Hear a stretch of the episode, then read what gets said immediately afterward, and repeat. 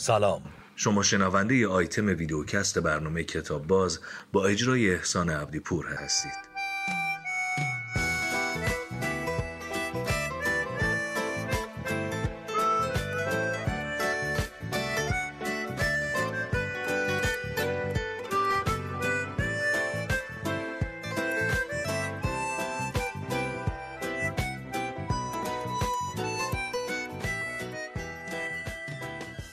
سلام. امشب یه قصه گوی قهار اینجا نشسته. سلام به شما به مردم عزیز ایران و خیلی ممنون از لطفتون به من. من خیلی دوست دارم مشتبه خواهش به خاطر اینکه رفتم مرور. کردم و کاراتو پشت سر هم دیدم و دیدم تو چه همونجور که گفتم قصه گوی قهاری هستی و چقدر برای تفهیم تئوری ها و مسائلی که می‌خوای توضیحشون بدی دست به دامان مثال ها و قصه ها میشی. و چقدر کارت آسون میشه و راه باز میشه و این اون چیزی که من در تمام زندگیم خودم به شخصه در یک شعاع پیرامونه شعاع کوچیک آدم هایی که می‌تونم روشون تاثیر بذارم دنبال اینم که قصه گوتر باشن مثال گوتر باشن چون به نظر من قصه رفتار دراماتیک تریه به جای اینکه ریز به ریز یک مسئله رو بخوای به یکی تفهیم و تلقین کنی یک سرنمون یا یک archetype بهش معرفی می‌کنی و ولش می‌کنی و حالا خودش متناسب با جوری که رشد پیدا کرده متناسب با سلیقه ها و ذائقه های دراماتیک رفتاری روانشناسانه و هر چی که داره از اون یه طرفی میبنده. و این رفتاریه که تو آگاهانه و تکنیکال خیلی درجه خیلی. ممنونم از شما. من احسان جان اولا که ممنون من دعوت کردین. من باعث افتخار بابا. خواهش می‌کنم. چهارشنبه به اندازه کافی سر مردم رو درد میارم ولی وقتی شما دعوت می‌کنید این دیگه از اون پیشنهاداست که هرگز نمیشه رد کرد. و وقتی قصه گویی مثل شما اینو میگه برای من خیلی جای دلگرمی داره. من می‌خوام یه چیزی بگم که قصه ها برای من یه جورایی مایه حیاتن. یه جورایی اصلا دلیل سر پا موندن منن. یه خاطره تعریف کنم. من بچه که بودم خب تب زیاد می‌کردم چون لوزه داشتم و یه بار باعث شد که تشنج کنم. یعنی بره بالای 40 درجه و و بعد این باعث می‌شد که خب بیش فعالم بودم بچه بیقراری بودم. من میبردن یه جایی مطب آقای دکتر حاجیان که تو شهر ما بود و در واقع نوار مغز ازم می‌گرفتن مرتب که چک کنن ببینن این مثلا تشنج آسیبی نزده باشه که فکر کنم زده.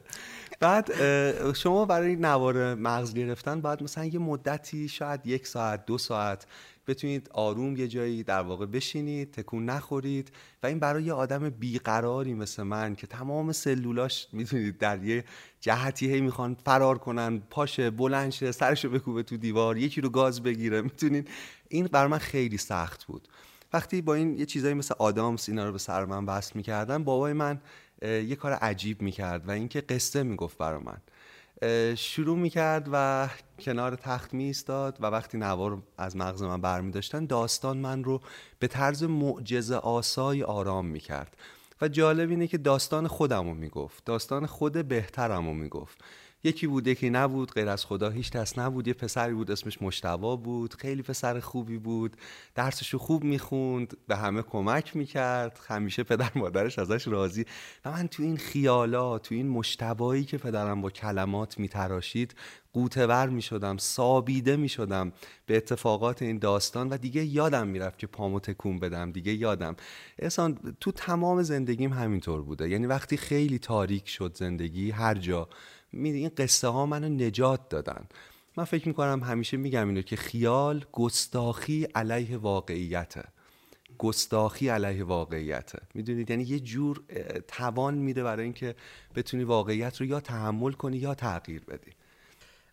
می‌خواستم یه چیزی الان داشتم فکر می‌کردم حینی که حرف می‌زنی. من یادم نمیاد. اینجا ماجرای حالا اینم برای شاید برای تو هم جالب باشه. ماجرای مرحوم منوچهر نوزری رو تعریف کردم تو مسابقه صبح جمعه با را- شما تو رادیو. یه مسابقه ای داشت شاید یادت بیاد. حالا سن و سال من که آره همه یادش- مسابقهشون رو یادم صبح جمعه با بله، شما درسته؟ بله، درست. یه مسابقه ای داشت مشتاق ایجوری بود. می‌گفت که یه زوجای زن و شوهرای دعوت می‌کرد بالا می‌گفت که من هر چی میگم شما برعکس بگین. آره یا خیر؟ مثلا می‌گفت که این آب میوه گیریه شما می‌گفتیم بله. مثلا می‌گفت این چرخ گوشتیه شما می‌گفتیم بله و برعکس. خب زن و شوهرایی که ثبت نام کرده بودن یه هفته تو خونه تمرین کرده بودن دیگه. مثلا اون گفته بود که مثلا حمید با رب گوجه شربت درست می‌کنن اون گفته بود بله. مثلا الان اینجا سان فرانسیسکو گفته بود آره یا نه. بعد می آورد صداشون می‌زد اینا گاردا بسته تمرینا خوب کرده ذهنا آماده چهار پنج تا سوال می‌پرسید و اینا درست قصر در می‌رفتن. بعد یهو می‌گفت که مثلا با لباسشویی آب میوه با لباسشویی میشه آب سیب گرفت؟ خانم هم می‌گفت بله. بله. فقط یه لحظه من حالا گفتم لباسشویی این یاد اومد بگم.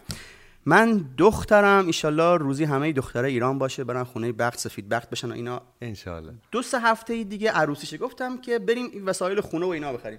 گفتم بابا بیا یه بار جنس ایرانی بخریم. هی ها و نه و فلان و اینا. گفتم آقا من می‌خوام بخرم دیگه. من این جنس ایرانی رو می‌خرم. اگه خوب در نیامد خارجی هم پشت بندش عجیب من می‌خواد. بعد بذار اولیه رو بخریم. ما باشدیم رفتیم جمهوری. از سمت ولیعصر اومدیم جمهوری. نرسیده به این پلی که روبرو این موبایل فروشی ها این پل پل چیه؟ پل پل حافظ. درسته؟ بله درست. خانم هم می‌گفت بله درسته. می‌گفت متشکرم بفرمایید بشین. تشویقش می‌کنی عجب یعنی چون می‌دونست این یه هفته تمرین کرده یک راه میمون که گاردش این که. قصه بگه. ببرمش توی تو قصه پیچ و تابای از ماجرا. همه پیشفرزاش قول قراراش با خودش خلع اصلاحش کنن. می‌گفت درست می‌گفت بله می‌گفت تشویقش کنین بفرمایید بشین. خیلی عالیه. من تو چقدر می‌تونی مثلا یک جلسه یا یک گفتاری و رسمی پیش ببری بی که دست به دامان یک قصه و مثالی بشی؟ خیلی کم. چقدر؟ مثلا چند دقیقه؟ شاید دو سه دقیقه. من, من این من اتفاق اصلا من... با قصه فکر می‌کنم احسان. یعنی هر چیزی رو اگه چیزی رو می‌خونم می‌بینم میشنوم وقتی تبدیل به ایده میشه یعنی بخشی از من میشه مشتبا ایزه میشه این فرایند فقط با قصه در من اکی به این. پی بردی که اینقدر تاثیرگذاره؟ ببین من یه پدر بزرگ خیلی قصه گو داشتم و یه پدری که خیلی قصه می‌گفت و از همون بچگی یعنی اصلا من فکر می‌کردم که جهان رو میشه با قصه توصیف کرد و جهان رو میشه با قصه فهمید. می‌دونید از خ... انگار بخشی از دی ای من بوده. داستان قصه. خیلی عجیبه. عاشق داستانم. و امکان نداره یه آدمی رو ببینم توی تاکسی توی جایی و یه زمان خالی داشته باشیم و نرم سراغ قصه اون آدم که اون بگه کجا بوده کجا جنگیده کجا ترسیده. من یه مثالی برای این مثلا هر از گاهی با یه سری جوونا جمع میشیم در مورد قصه یا فیلمنامه حرف بزنیم یه مثال عملیاتی دارم میگم این تاکسی های اینترنتی هست که در ایران بله. بله خب بعد که سفر تموم شد پنج تا ستاره داری که بعد بله. ارزیابیشون کنی میگم من اگه ماشینش تمیز باشه تو راه با موبایل حرف نزنه آدم محجوب و درست درمونی باشه چهار تا ستاره رو بهش میدم که نشونه اینه که من از سفر خیلی راضی بودم. ستاره آخری رو می‌ذارم برای او آدمی که برام قصه تعریف کنه. آها. البته که من در دو یک دقیقه اول زبون همشون میخوابونم. حالا اگه حرف نزد که حقش از سکوت خودش بله. ولی اگه قصه گفت قطعا صاحب اون ستاره پنجمی خواهد بود و ممکنه. خیلی از کاستی های ماشینش هم چشم پوشی کنم. یه مسئله که در تحلیل حالا من آدم تحلیلگری نیستم در مورد شما فهمیدم که این خیلی درست به سیبل و هدف اصابت کرده. اینه که تو از اینجا شروع کردی که من به قول حالا چون با هم حرف زدیم میگم به قول والتر بنیامین خودم یه اوتسایدر بودم. یه کسی بودم که اساسا یک جمله رو از سر تا ته یه خطی نمی‌تونستم بگم. یعنی بله. از کف از چی میگن؟ از حزیز ناتوانی. بله. حالا یک جایی وایسادم دارم اون خاطرات باخت های عظیممو تعریف می‌کنم و بنابراین یک سمپاتی و همزاد پنداری عجیبی از تو در مخاطب توضیح میشه.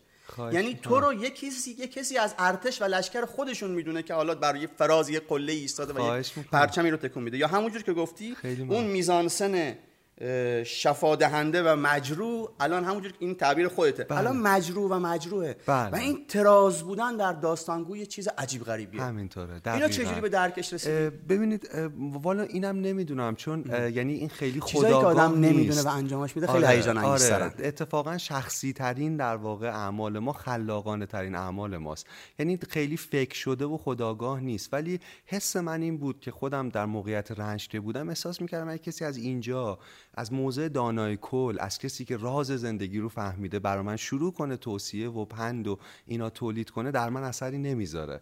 جایی که ما تاریکی های مشترکی رو داریم اونجاست که من میگم آهان می‌دونی؟ این این این می‌فهمه که من چی میگم.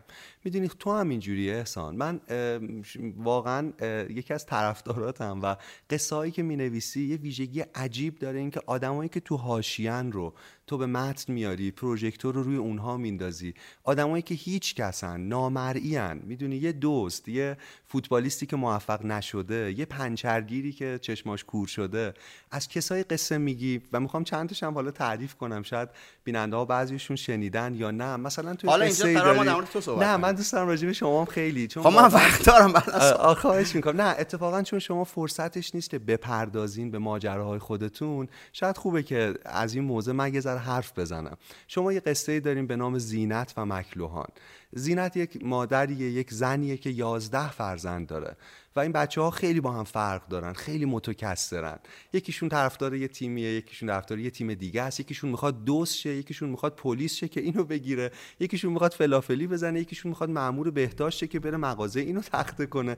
زینت وسط این تکثر می‌دونید یه تجربه ای رو شما ازش حرف می‌زنید بی‌نظیره. در مورد جام جهانی خونه زینتینا یه تانکر آب داره بالاش که هر تیمی که قهرمان پرچم اون تیم رنگ میشه رو اون تانکره. و خب بچه ها دارن می‌دونید تو یه کلکلی با همن کی می‌بره و روایت روایت بازی برزیل و آلمانه. وقتی یکی از بچه ها طرفدار آلمانه و دیگری طرفدار برزیل. آلمان هفت تا می‌زنه. و دل زینت اینجا میتپه برای بچه ای که هفت تا تیمش گل خورده برای بچه ای که باخته. می‌دونین چی می‌خوام بگم؟ و بعد من فکر می‌کنم این چیزی که تو این قصه است یه داستانه. ولی یه فلسفه برای زیستن یه فلسفه برای حکمرانیه که اگر من معلم یه کلاسم که اگر من حاکم یه جامعه حواسم به اونایی که هفت گل خورده تیمشون باشه. زینت از جام جهانی متنفره چون همیشه یه طرف باخته. نگران بازنده هاست نگران آتسایدر هاست. و یه کاری که احسان تو قصه ها خیلی مهمه اینی که ببین من تو کتاب باز تو با سروش هم راجبش حرف زدیم که من فکر کنم اصلا فرهنگ بشر تو هر جامعه ای مفصل بندی شده با قصه های مختلف. خب؟ و ما وقتی این قصه ها رو بفهمیم می‌تونیم فرهنگ جامعه رو بفهمیم اصلاحش کنیم بهترش کنیم و یه نکته مهم اینه که کاری که تو می‌کنی و تو این قسمت اصلا هدف این میز اینه اینی که قصه آدمهایی رو بشنویم که قصه هاشون شنیده نشده. خیلی سال طول کشید تا سر و کله آدمای معمولی رو تابلوهای نقاشی پیدا شه. می‌دونید خیلی سال بود که فقط آدمهای مقدس فقط شخصیت های اسطوره‌ای یا اشرافزاده ها یا لردها نقاشی می‌شدن. ولی تصویر زنی که یک تخم مرغ رو داره پوست می‌کنه سیب زمینی یه سیب زمینی داره می‌خوره. می‌دونی خیلی سال در واقع طول کشید که توی قصه ها ما از اسطوره ها فاصله بگیریم و قصه آدم های معمولی رو روایت کنیم. بسیار تو خوب. توی قصه داری بی‌نظیره اسمش محمد شاهه. یکم درباره خودم بخوام آره توضیح. حت- نه من من دوست دارم که یعنی می‌خوام بگم آره. آره این که احسان عبدی پور با چه بکی اومده؟ محمد شاه یه پای عظیمی در. واقعیت داره. بله بله بسته ب- آره. ازت پرسیدم. اتفاقا اولین باری که همو دیدی من اولین سوالم بود که محمد شاه واقعی؟ و گفتی آره. محمد شاه قصهش اینه یکی بود یکی نبود غیر از خدا هیچ کس نبود. یه پیرمرد طرفدار شاهین بوشهر بود که پنچرگیری می‌کرد. یه روزی خلاصه این تیوپه در میره یه سری در واقع از این مثل چی بهش میگن؟ بچه رینگ نه رینگ آره. وسط آره، آره. ماک بوده. آره دقیقا. میره و. چشماش کور میشه. ولی انقدر محمد شاه عرق داره به شاهین بوشهر که باز با چشمایی که نمی‌بینه با یه عینک دودی میشینه تو استادیوم و تماشا می‌کنه. بعد توی لحظه ای رو دادا راجبش حرف می‌زنی که بی‌نظیره. اون جایی که شاهین در واقع برای بقا در اون لیگ داره میجنگه دقیقه 86 و محمد با صدای استادیوم می‌فهمه که در بازی چه خبره. جلویم عقبیم هیجان آوره یا کو- چه لحظه ایه شاهین بوشهر گل می‌خوره دقیقه 86 و شما نگاه می‌کنید به پیرمردی که تنها بندی که اونو به این زندگی وصل می‌کنه علاقش به شاهینه و اینه که این بمون. تنها چیز خوب جهان براش اینه. شاهین گل می‌خوره ولی شما یه جوری در واقع تظاهر می‌کنید که انگار توپ از کنار تو رد شده. و بعد محمد شاهی که می‌دونید تا وقتی زنده است دو سه ماه بعد از این اتفاق شاهین به خاطر اون توی لیگ نگه داشته میشه. می‌بینی؟ من باز دارم هم در مورد بگو دادا. که این ورژن محمد شاه که تو گفتی خیلی بهتر از اونیه که من. نه نه نه نه حتما. همین هم خوب تعریف کردی. نه نه واقعا جدی میگم. نه چون چون خوب نوشتی. تو از لطیفو حرف می‌زنی. خیلی مونتاژ شده و خوب گفتی. تو خیلی تکنیک های داستانگویی والا می‌فهمی نمی‌تونم. بی آن که به عنوان داستان. نویس شهرت داشته باشی. خیلی ممنون. قصه هات پرده بندی دارن. خب آدمای اسلام مثل تو به من اون یاد میدن. آقا شماره کارتشو بگیری من من چقدر من تو؟ نه من وقتی میشنوم قصه ها تو ببین تو از لطیفو حرف می‌زنی. لطیفو هم ازت پرسیدم که آدمی هست که ما به ازای واقعی عینی داره. لطیفو کسیه که داغدار رنج بشره. کسیه که نگاه می‌کنه به یک پنجره در بیمارستان و برای بیماری که نمی‌شناسه و اون تو اشک میریزه. کسی که دنبال مجالس سوگواریه که بره اونجا و برای اون کسی که مرده گریه کنه. و بعد یه جایی قلب لطیفو خون این همه غمگین رو دیگه نمی‌تونه پمپاژ کنه. این قلب از حرکت می. ببین احسان می‌دونی می‌خوام چی بگم؟ می‌خوام بگم تو قصه هایی که تو یه فرهنگ جامعه رو می‌سازه خیلی مهمه. و کاری که این میز می‌کنه اینه تو کتاب باز. که ما بریم سراغ آدم هایی که بی صدان. بریم سراغ قصه. آدم هایی که پر از قصه ولی هرگز در فرهنگ عمومی مجالی برای شنیدن قصه هاشون وجود نداشته. یه منطقی هم مشتبه دارم باز من حرفتو قطع کنم و این ایراد بر من نه نه یه دلیلی که اصرار دارم که آدم ها رو مشاهده کنیم و معاشرت کنیم باشون اینه که یه بار یه کتاب اینجا تو برنامه اون موقع مهمون سروش بودم معرفی کردم که همه خوندیم که چگونه در مورد کتابایی که نخونیم صحبت کنیم. این که خب حالا این کتابی که الان من دارم می‌خونم از مجموع پنجاه و چند میلیون و فلان کتابی که در جهان چاپ شده خوندن من چه حجمی از نخونده هامو دست نمی‌خورن نخونده های من. اون کتاب خوبی که الان تو شیلیه کتابی که تو آرژانتین کتابی که تو اونا چی میشن وقتی ترجمه نمیشن به فارسی؟ نخوندن اونا چی میشن؟ یک جواب برای خودم دارم. اون کتاب خوب در شیلی اگر خوب باشد بر معماری شیلی بر سینمای شیلی بر رفتار شیلی بر جامعه شناسی در مردم شیلی اثر می‌گذاره بر سوپرمارکت های شیلی. می‌رسن و من تو بوشهر در تهران در هر جا مش... من تحت تاثیر اون قرار می‌گیرم بی که خونده باشمش. پس این حلقه زنجیره انسانی که تمام کتاب ها رو به هم منتقل می‌کنن. وگرنه خوندن من به تنها از این حجم کتاب های منتشر در جان دست نمی‌خوره به حجم ناخونده اینه که برای من خیلی مقدسن. تمام دستاوردهای یک انسان از زندگی. چه کرده و چه نکرده. حتی اگه باخته می‌دونی؟ مثلا علی پور آفریقا فوتبالیست موفقی نشده. شبکه های اجتماعی پر از قصه های موفقیت هند قصه های برنده هان ولی یکی هم باید پروژکتور رو بندازه رو علی پور آفریقا که الان فوتبالیست نیست می‌دونی؟ و یه داستان جالب هم تو سلام کنم اگر شد این برنامه رو دید. می‌خواد در مورد بازی خدافزیش هم حرف بزنی؟ علی پور آفریقا نه اون که بهت گفتم بازی خدافزی اولا که علی پور آفریقا یک بازی یک جنگ زده ای بودن که در بوشهر زندگی می‌کردن مثل هزاران جنگ زده من عاشق الان قلبم داره تون می‌زنه. شروع کردی قصه گفتن. من اصلا وقتی قصه میگم هم خودم بیشتر هستم تا وقتی که می‌خوام این کار دیگه بگو دادا. عرض به خدمتت که اینا جنگ زده بودن تو بوشهر و خب خیلی در هم تنیده شدیم ما. در زندگیمون خیلی به هم شبیه بود و دیگه هم بر نگشتن خیلی ها. علی پور آفریقا غیر از که جنگ زده بود و در بوشهر بود و همین آدم رو سمپات می‌کرد یک سیاه تیره سیاه بود. یعنی با اون آناتومی گونه ها دماغ ها موی فر لب های خط برشدار درشت اینا. بعد من بچه بودم. می‌رفتیم پشت زمین فوتبال اینا میشستیم زمین شاین پشت زمین هم یه سری کولیا کپر داشتن که اینا توپ که می‌زنن میره تو کپر کولیا چون کولیا فوش اینا می. حالا خودشون همینجوری غیر قانونی نشسته بودن. می‌گفتن که چرا شما اینجا زمین تمرینتون رو فوتبال بازی؟ ما می‌رفتیم تو کپر کولیا توپو می آوردیم برای تیم. و یه افتخاری و, و فوش میخوردیم از کولیا. و من خیلی خوشحال بودم که به جایی رسیدم که فوشای شاهین رو به من میدن. انگار من مدیر عاملم هر چی فوش به شاهین دارم بزنم به من میدن و همین یه تشخصی برام ایجاد می‌کرد. علی دفاع بازی می‌کرد مثلا دفاع چپ. ورای فوتبال انگار یه احساس وظیفه اینو از منظر جسارت یا چیزی نمیگم. به حال ما می‌دونیم که یک رشته از سیاهان به عنوان برده کوچانده شدن به ایران و موندن و در زندگی تنیده شدن و حالا جز جذابیت های بوشهرن و من تا حالا نشده فیلم بسازم و سیاه توش نباشه تا حدی که مردم بوشهر هر جا می‌بینن میگن که چرا اینقدر سیاه تو فیلماتون؟ چون من اساسا سر تا دلم ضعف میره برای سیاه.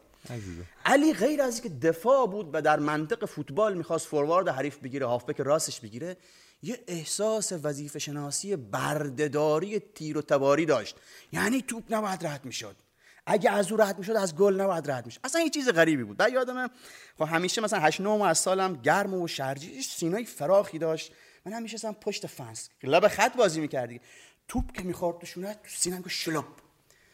صدای شلوپه استوپ سینه علی پور آفریقا زانوام شل می‌کرد. ببین فوروارد داشت جلو بازی من تو زل می‌زدم به علی. وقتی بیکاره چه می‌کنه؟ نه چجوری توف می‌کنه؟ چجوری عرق پیشونیش می‌گیره؟ چجوری دست می‌زنه به کمر؟ به تو چیش علی می‌دیدم که اونا دارن حمله کنن علی پس پس می‌رفت. خیلی برام مهم بود. یه روزی شاین بازی آخر داشت. اگه می‌زد میومد لیگ برتر. تو همینجا تهران تو اکباتان. قصه علی رو همینطور پشت به دوربین خوندم. گفتم علی آقا من هیچی ندارم ولی خیلی دلم می‌خواد امروز تو باشی. یه بلیتی می‌گیرم پاشو بیا اینجا بریم. نوشتم که علی ایجوری و می‌خوام فردا بیارمش. فر... می‌خوام بگم قصه چه می‌کنه. آفر. یه قصه چه می‌کنه. آدم هایی اومدن تو اکباتان تو سکو و باشون اول پرسی کردن و با علی پور آفریقا عکس گرفتن تو 60 خورده سالگی. که گفتن نه تو استادیوم. تا حالا از دریچه تلویزیون هم مسابقه فوتبال ندیدیم. و اونا اون روز هم نیومده بودن فوتبال ببینن. صرفا اومده بودن یک قصه رو ببینن. یعنی یک قصه سبعودی رو از نزدیک ببینن. یه قصه این کار عجیب غریب می‌کنه. شما تو فیلم نویسی میگن میگن الان بگو که مثلا 5 تا اتوبوس تو بغداد منفجر شد 500 تا آدم مرد. این فقط یه خبره. اون 500 تا تو قصه یکیشو تعریف کن. قلب آدم ها نیست آفرین. یه قصه از 500 تا مرگ اثرگذارتره. حتی اگه او یه نفر نمرده باشه فقط پاش قطع شده باشه. آفرین. قصه خون میده به جهان به واقعیت ها به عدد ها می‌دونی چرا؟ می‌دونی چرا؟ چون ما آدم های ترسوی هستیم. ما وهم جهان دیوونه مون ما نمی‌فهمیم کجا زندگی می‌کنیم. و عمرمون هم کمه. 70 80 سال کمه برای فهم ابهامات جهان. سعی می‌کنم تو قصه ای تو فیلم ای تو خاطره ای پیدا کنم که چه می‌کنی چه شد.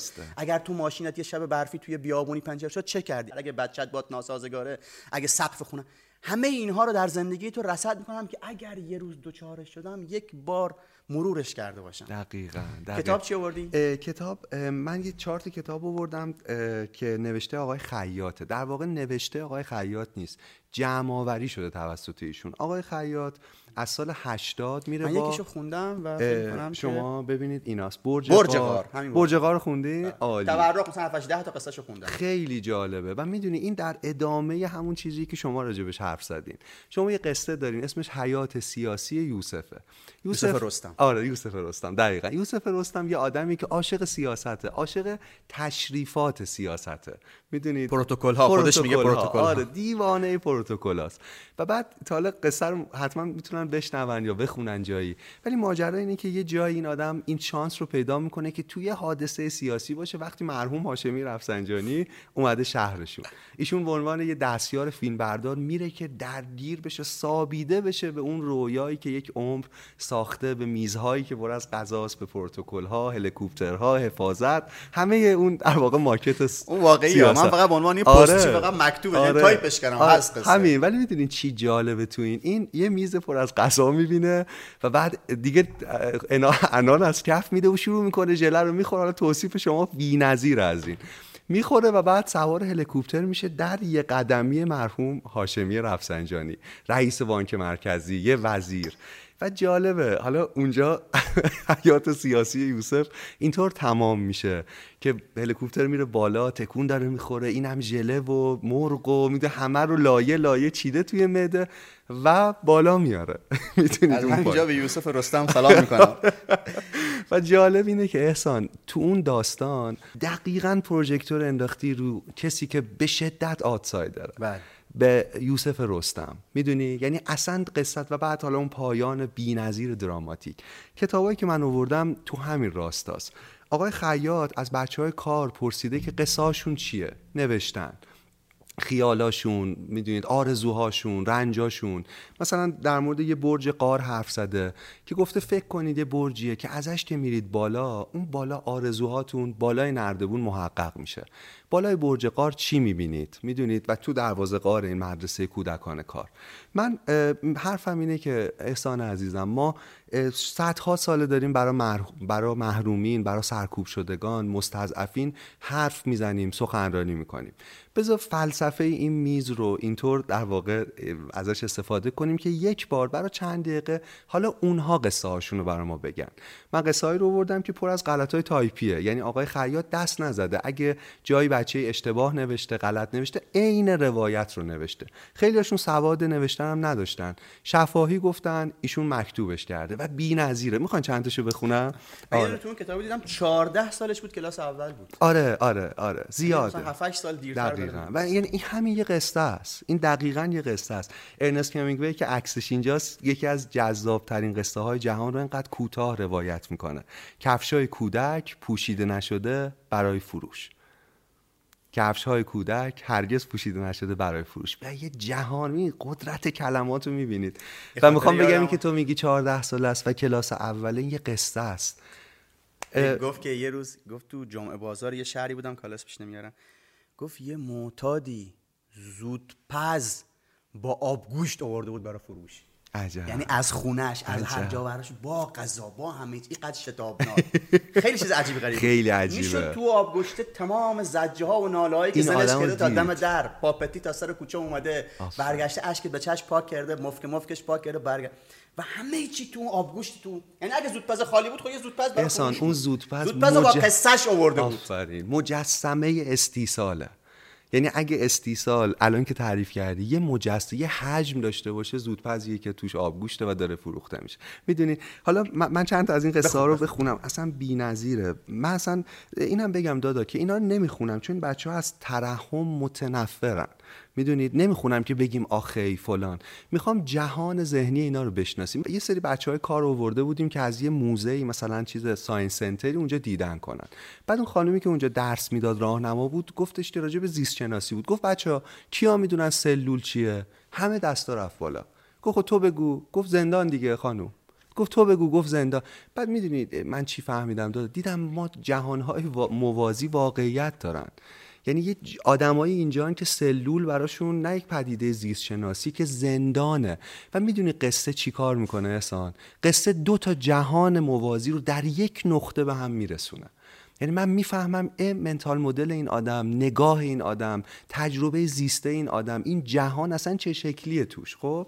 تو این قصه هم باز همین وجود داره. اصلا خیلی از این قصه هایی که می‌خوام بخونم و این بچه ها شاید جای شنیدن. مثلا این قصه که می‌خونم یه قصه معروفیه ولی وقتی از این بچه از مرزی نه ساله خواستن که داستان بنویسه اینو نوشته. یعنی این خلق خودش نیست این قصه. ولی این نگاه مرزیه رو به دنیا نشون میده. ما تو یه لحظه می‌تونیم جهان رو از چشم های مرزی کودک کار ببینیم. روزی روزگاری مردی ده بچه داشت. وقتی می‌خواست یازدهمین فرزندش را به دنیا بیاورد او گفت با اولین کسی که برخورد کنم او پدرخوانده فرزندم بشود. مرد توی کوچه تا به اولین کس برخورد کرد شیطان بود.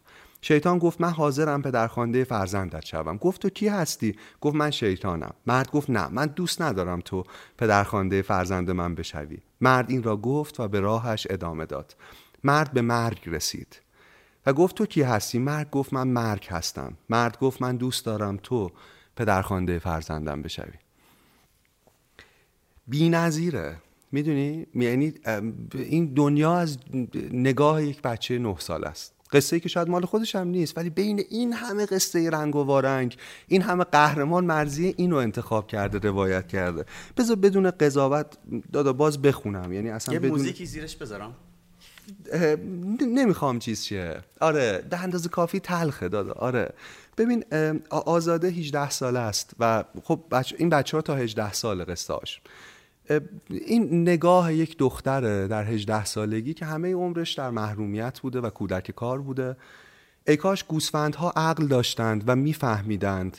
وقتی آدمها با چشای خریدار نگاهشون می‌کنن یعنی گوشت و پوست و دنبشون زیاد شده. و امروز و فردا سرشون رو می‌برن. ای کاش ساختمونای بلند عقل داشتن و میفهمیدن چرا بعضیا اینقدر عاشقانه نگاهشون می‌کنن و به و بی اختیار به دربونا سلام میدن و اجازه می‌خوان یه توکه پا تا اون بالا برن و برگردن. یه توکه پا. ای کاش پیاده روهای خیابونا عقل داشتن و میفهمیدن چرا دخترها بعد از غروب دیگه از کفشای پارشون اصلا خجالت نمی‌کشن و به بوغای ماشینا توجه نمی‌کنن. تلاقی جهان موازیه. بین من طبقه متوسطی با آدمی که من هیچ ایده ای ندارم که او چطور جهان رو چطور پیاده روها این شهر رو گز می‌کنه. شب براش چیه بوغ ماشینا چیه بزرگ شدن براش تهدیده. می‌دونید ای کاش گوسفندا عقل داشتن میفهمیدن وقتی آدما با چشای یعنی ج... می‌دونی وقتی قصهشون می‌خونم می‌فهمم. وقتی داستانشون می‌خونم می‌فهمم که جهان از چشمهای آزاده چطور جایی... جاییه. بخونی باز؟ بخونم؟ یکی. ولی فقط همینجای خبر بعد بهت بدم. بگو. گفتم موزیک بذارم زیرش گفتی نه. کارت خیلی سخت کردی. چرا؟ همینجوری دلم می‌خواد که هر کی میاد اینجا یه چیزی بخونه. یه چیزی که در نهان مانده ترین لایه خلوتش می‌خونه تو سرش میپیچه. یعنی آواز؟ آره. حتی اگه می‌تونی یک موزیک ساده مثلا با دهن بزنیش هرچی هرچی. اونجوری خیلی خیلی همه چیمونو پس می‌زنیم و جلوی یه آدم دیگه وای میسیم. و حالا که امروز اومدی اینجا لباسای قشنگ تو پوشیدی. به اولین بار بدون کچه یه لانگ بدین کفش قشنگش نه بابا. کفش تو یه چیزی. بخونم؟ من صدام خوب نیست آقا اصلا نمی صدا خوب شدم الان. کنسرت میرم الان سرچ کنم هر کی بخوام صدا خوب میشنوم. ببخشید فقط چون تو میگی اینقدر عزیزی برام می‌خوای من من یه آهنگی از علیرضا قربانی خیلی دوست دارم. اسمش اسمش روزگار غریبه. و بعد می‌خونه می‌خونه آخرش یه اوجی داره. من اینو این آهنگو خیلی عجیبه. یه دوستی دارم خیلی عجیب. من کم احساساتی میشم سر این چیزا ولی سر اجرای کاخ سعدآباد این آهنگ شبی بود بیرونم میشستیم رو چمنا و یه سرمایی و روز بد منم بود. من اینجا اشک چشام در اومده و خیلی عجیب می‌تونم به واسطه آهنگی که تو می‌خوای بخونی سلام کنم به رفیقم حسام الدین ناصری که آهنگساز این کاره و خیلی وقت. ندیدمش. آره. چقدر خوب. ب- جوان ها موازی نیستن قاطی همین. در واقع موسیقی هم نقطه ای که جهان ها رو چون منم با این آهنگ یه جای دیگه این شهر گریه کردم. یه کمیش هم ممکنه بتونم باید بخونم. بخونم. آره. خجالت میگه خجالتی من شروع کنم. تو این چیز تو شروع کن. منم با در دلم دگر توان دوری. چه سود از این سکوت ها از این صبوری. تو ای طلوع آرزوی رفته بر باد بخوان مرا تو ای امید رفته از یاد. یه بار دیگه بخون. می‌خوام خودشو بذارم؟ موزیک اینقدر خوب بود خودمون هم خوندیم تحت تاثیر قرارم داد. ولی قطعا بذار که علیرضا قربانی مدعیمون نشه کپی رایت پس آره آخه من- خوب بلا. آوردیم سر ترکش. آره پس بذارین شما یه چیز تعریف کنین تا من پیداش کنم. چی تعریف کنم؟ این دو گفتیم تو داستان نوشته بود که دلمون می‌خواست بریم نوک ساختمون های بلند و از بالا شهر رو ببینیم. از گاهی می‌رفتیم خونه عمم شعار عمم تباخ ناوچه جنگی بود ولی خود تو نیرو دریایی میشست. نیرو دریایی سالهایی که مثلا یه ساختمون چهار طبقه تو بوشهر بود ما از کنارش رد می‌شدیم گردن درد می‌گرفتیم. تو نیرو دریایی سه تا ساختمون بلند مرتبه بود 15 طبقه. خیلی قبلتر ساخته بودن. ما می‌رسیدیم لباسامون عوض می‌کردیم اشتباه می‌رفتیم سوار آسانسور. از یک می‌رفتیم 15 15 یک یک 15 زور ننامون میموندن پیدامون می‌کردن میبردن اون نهار دوباره میمون یعنی یکی در باز می‌شد می‌خواست بیومد. تو جا نبود از بچه ها ما فقط می‌رفتیم طبقه 15 یه نگاه می‌کردیم دوباره با آسانسور میمونیم پایین. آره پیداش کردم عالی بود عالی بود. بذارم؟ بله. اسپیکر گوشی من خوب نیست ولی خدا हरी